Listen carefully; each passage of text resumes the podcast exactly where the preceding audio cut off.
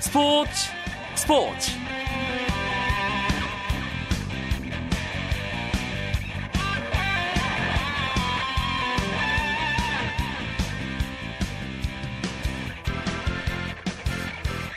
안녕하십니까 화요일 밤 스포츠 스포츠 아나운서 이광용입니다. 미국 프로야구 메이저리그 신시내티 레즈가 자유계약 선수 FA 자격을 얻은 추신수에게 qualifying offer를 제시했습니다. Qualifying offer는 FA가 될 선수에게 리그 상위 125명의 평균 연봉으로 1년 재계약을 제시하는 것인데요. 추신수 선수가 qualifying offer를 받았다는 것은 그만큼 FA 시장에서 특급 선수로 대접받고 있다는 의미로 볼 수 있습니다. Qualifying offer를 받은 추신수 선수 소식 잠시 후에 좀 더 자세하게 알아보도록 하겠고요. 화요 초대석 오늘 준비되어 있습니다. 2013 프로야구 신인왕이죠. NC 이재학 선수와의 만남 잠시 후에 함께 하실 수 있습니다. 먼저 오늘 들어온 주요 스포츠 소식부터 정리해 드립니다.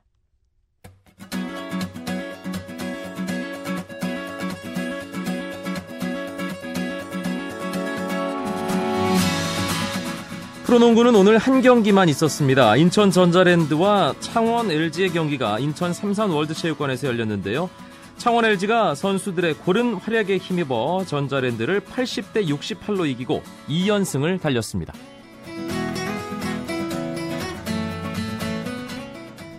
프로배구도 남자부 한 경기가 있었습니다. 러시앤캐시 대 대한항공의 경기였는데요. 대한항공이 러시앤캐시를 세트스코어 3대1로 꺾었습니다.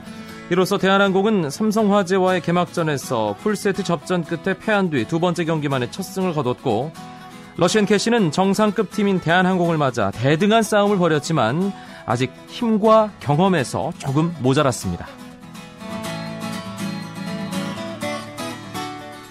피겨스케이팅의 간판 김연아 선수가 소치올림픽 리허설 무대로 다음 달 크로아티아에서 열리는 골든 스핀 오브 자그레브 대회를 선택했습니다. 김연아 측은 다음 달 5일부터 시작되는 골든 스핀 오브 자그레브 대회가 시기와 일정 면에서 가장 적당하다는 판단이 들었다고 출전 이유를 밝혔습니다.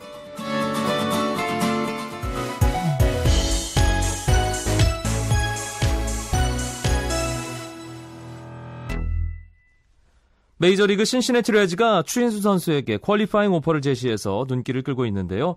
추신수 선수가 받은 퀄리파잉 오퍼의 의미 그리고 추신수의 거취에 대한 얘기까지 해보겠습니다. 송재우 메이저리그 전문가 연결되어 있습니다. 안녕하세요. 네, 안녕하십니까. 퀄리파잉 오퍼 이게 좀 생소한 개념인데요. 일단 네. 설명을 좀 해주시죠.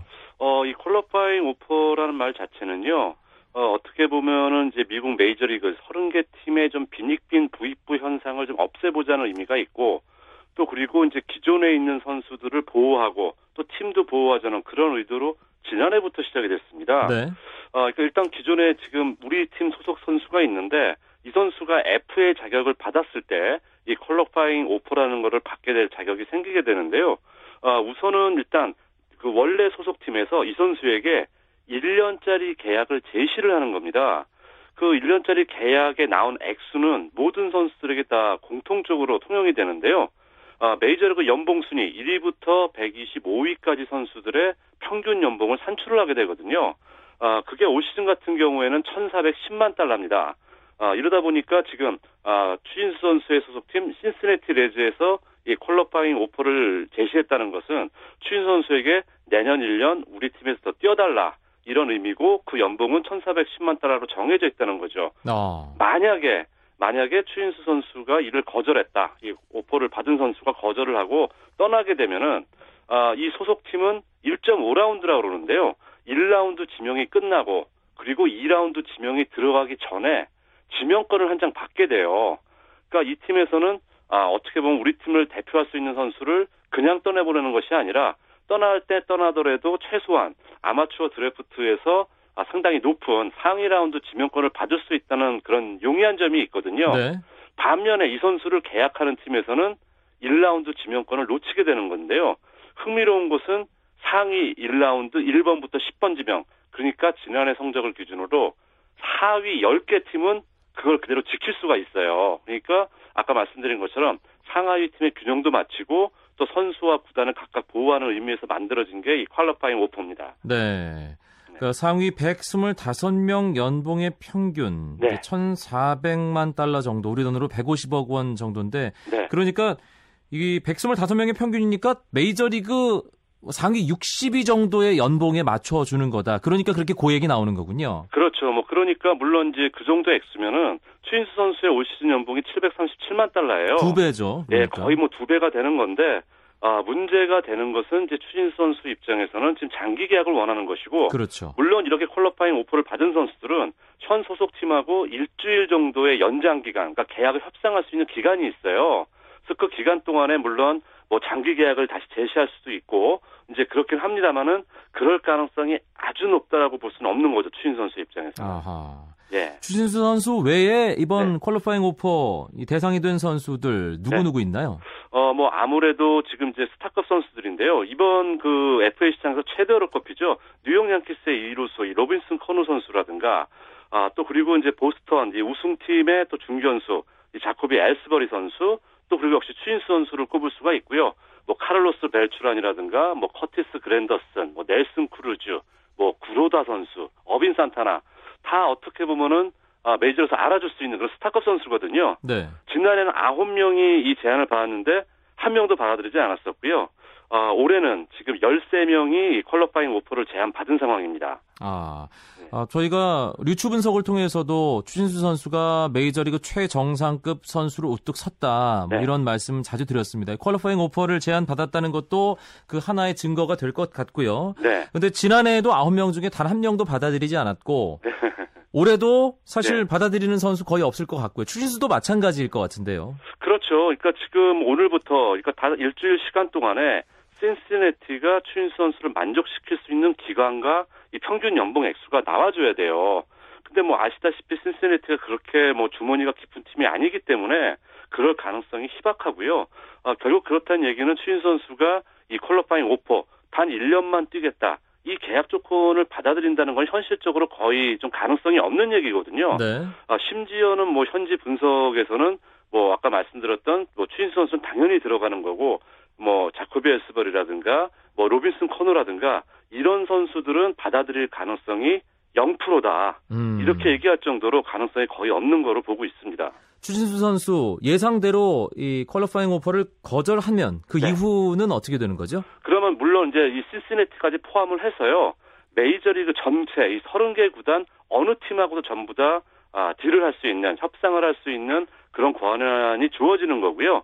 아, 이 퀄러파잉 오퍼라는 것 자체가 어떻게 보면은 지금 현재 소속팀에 대해서 조금의 우리로 치면 약간 우선 협상권 같은 거 있잖아요. 네. 약간 그런 식의 아, 조금 더 시간을 가지고 이 팀하고 얘기도 해봐라 이런 기회가 주어지는 그런 하나의 뭐 권장 사항 정도기 때문에 제가 볼 때는 이제 조금 더 문을 더 크게 열어놓고 아 자신의 가치를 좀 진정하게 판단을 받고 싶다 이런 마음이 분명히 있을 수밖에 없기 때문에 뭐 말씀드린 것처럼 가능성이 거의 없다고 보는 겁니다. 송재 의원과 제가 뭐 네. 시즌 말미부터 추신수 선수 시즌 후에 FA 대박과 관련된 이야기 또 네. 향후 행보와 관련된 이야기 많이 나눴습니다. 네, 아, 어떤 선택을 하게 될지 어떤 팀에서 얼마만큼의 오퍼를 하게 될지 상당히 궁금해지는데 네. 휴스턴 에스트로스 행 얘기가 조심스럽게 또 나오고 있더라고요.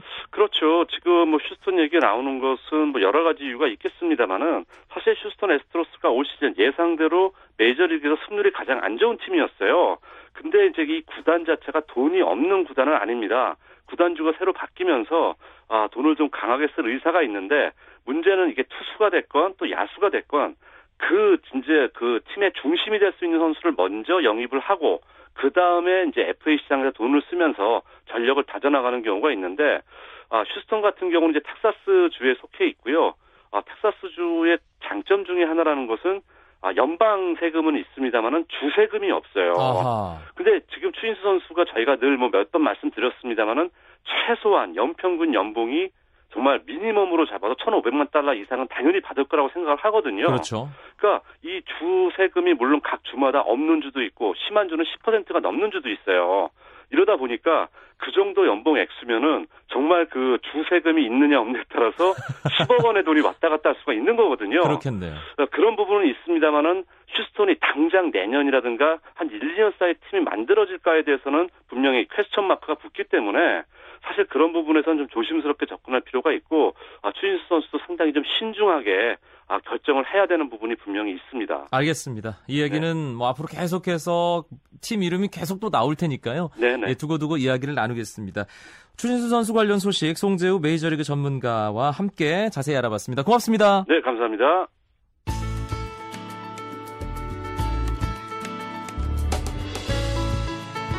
스포츠가 주는 감동과 열정 그리고 숨어있는 눈물까지 담겠습니다. 스포츠 스포츠 이광용 아나운서와 함께합니다. 스포츠계 화제의 인물을 만나보는 화요 초대석 시간입니다. 앞서 예고해드린 대로 오늘은 2013 프로야구 신인왕 NC의 아기 공룡 이재학 선수 초대했습니다. 안녕하세요. 네, 안녕하세요. 축하, 축하합니다. 아, 감사합니다. 네, 하루 지났는데 지금은 기분이 어때요? 아, 어제는 솔직히 정신이 없어가지고 좀 실감이 안 났는데 오늘 또 주변에서 또 축하 전화도 받고 축하 말을 들으니까 또 더 실감이 나더라고요. 어제 수상 소감이 조금 밋밋했어요 이재학 선수. 아 올라갔는데 긴장이 돼가지고 말을 못 하겠더라고요. 예, 편안한 마음으로 지금 수상 소감 다시 할 기회를 드릴게요 제가.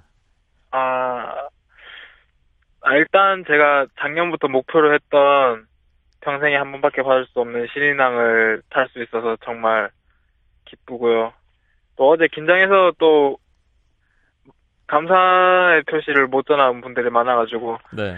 네, 저희 단장님 대표님 정말 감사드리고 또 최일원 코치님께서 정말 많이 도와주셨어요. 아. 네, 던지는 거에 대해서 정말 많이 도와주셨는데 어제 제가 말을 못 드려가지고 하체 부분이나 뭐 이런 여러 가지 부분 신경 써주셔서 가르쳐 주셔서 정말 감사드리고 또 제가 1년 동안 안 아프게 꾸준히 1년 풀시즌 빠뜨리지 않고 뛸 수 있게 몸 관리를 잘해주신 트레이너님들과 또 제가 시합 전에 항상 전력 분석을 할 수 있도록 도와준 전력 분석 팀에 정말 감사드린다는 아, 말을 전하고 싶네요. 예, 이렇게 침착하게 잘할 거면서 어제는 예 정말 아, 많이 긴장했나 봐요.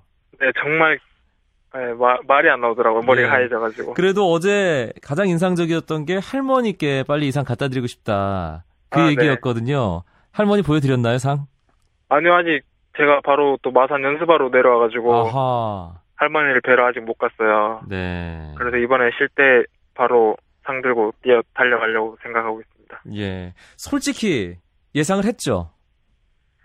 예상을 했다기보다는 확률은 조금 높지 않을까라는 생각은 했었어요. 네. 근데 또 막상 가니까 긴장도 되면서 비슷할 것 같은 느낌도 들었는데 정말 좋게 표가 많이 나와가지고 압도적이었어요. 네, 네 보니까 그렇게 될 줄은 몰랐는데. 네, 워낙 잘했으니까요. 아, 감사합니다. 네, 오늘 마산 팀 훈련 합류했는데 네. 팀 동료들이 뭐라든가요? 아, 동료들이 전부 다 축하한다고. 네. 전부 다 축하한다고. 맛있는 막, 거 사라고. 네, 안 그래도 오늘 동료들이랑 코칭 또 저희 구단 직원분들한테 피자 한번 돌렸습니다. 네, 잘했네요. 김경문 감독은 어떤 얘기를 해 주셨나요? 어, 감독님께서는 이제 축하한다고 말씀해 주시고 또 반짝하지 말고 앞으로 다치지 말고 꾸준히 잘하는 선수가 될 수 있도록 열심히 하라고 말씀을 해 주시더라고요. 네. 거기에 정말 감사했습니다. 최일원 투수 코치는 어제 왜 내 이름 얘기 안 했어? 라고 뭐라고 하진 않으셨어요? 아니요, 아니요. 그런 말씀 안 하셨는데, 제가 괜히, 아, 말씀, 말씀을 못 해가지고, 괜히 좀 많이 미안한 마음이라고 해야 되나? 예. 좀 들더라고요. 아하. 이재학 선수에게 2013년은 정말 절대로, 절대로 평생 잊을 수 없는 그런 한 해가 될 텐데, 시즌 시작하기 전에 스스로 목표했던 게 있을 거 아니에요?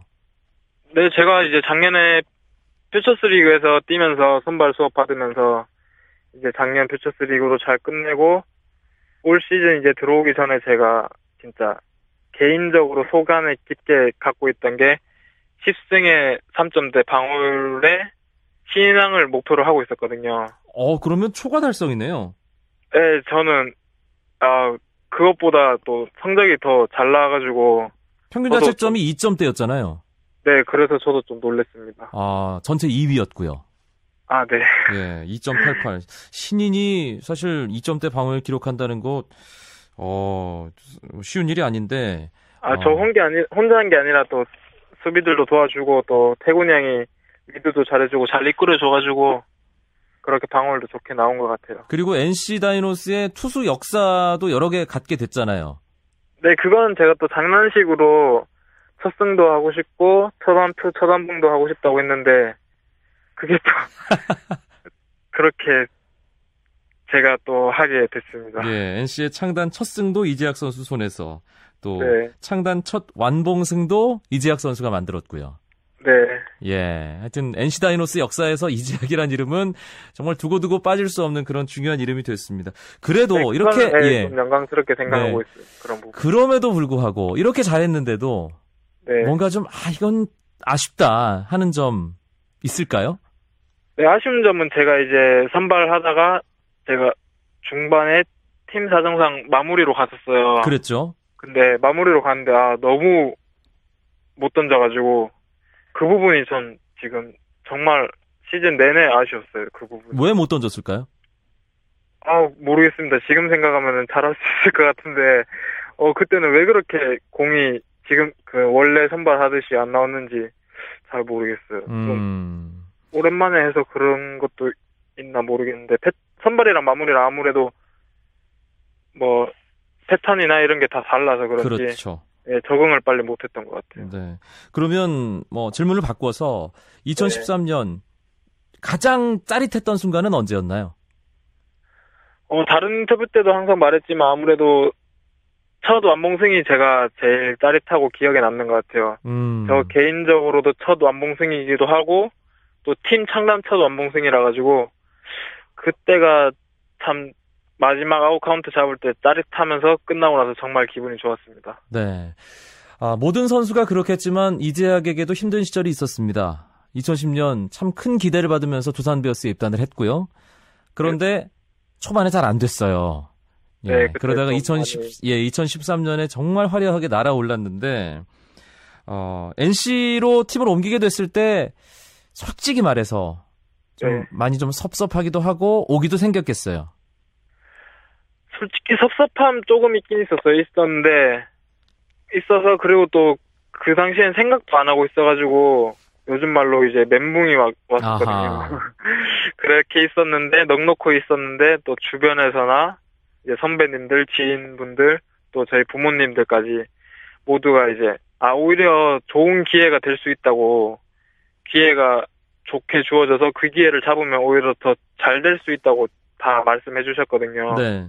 그래서 저도 그때 넉넉히 있다가 그 말을 듣고 다시 좀 다짐해서 그래 오히려 더 잘 될 수도 있는 터닝 포인트가 될 수가 있겠다 생각을 했었거든요. 음. 그래서 그때 마음을 다지고 임했던 게 이렇게 또 이런 결과가 나, 나온 것 같네요. 네.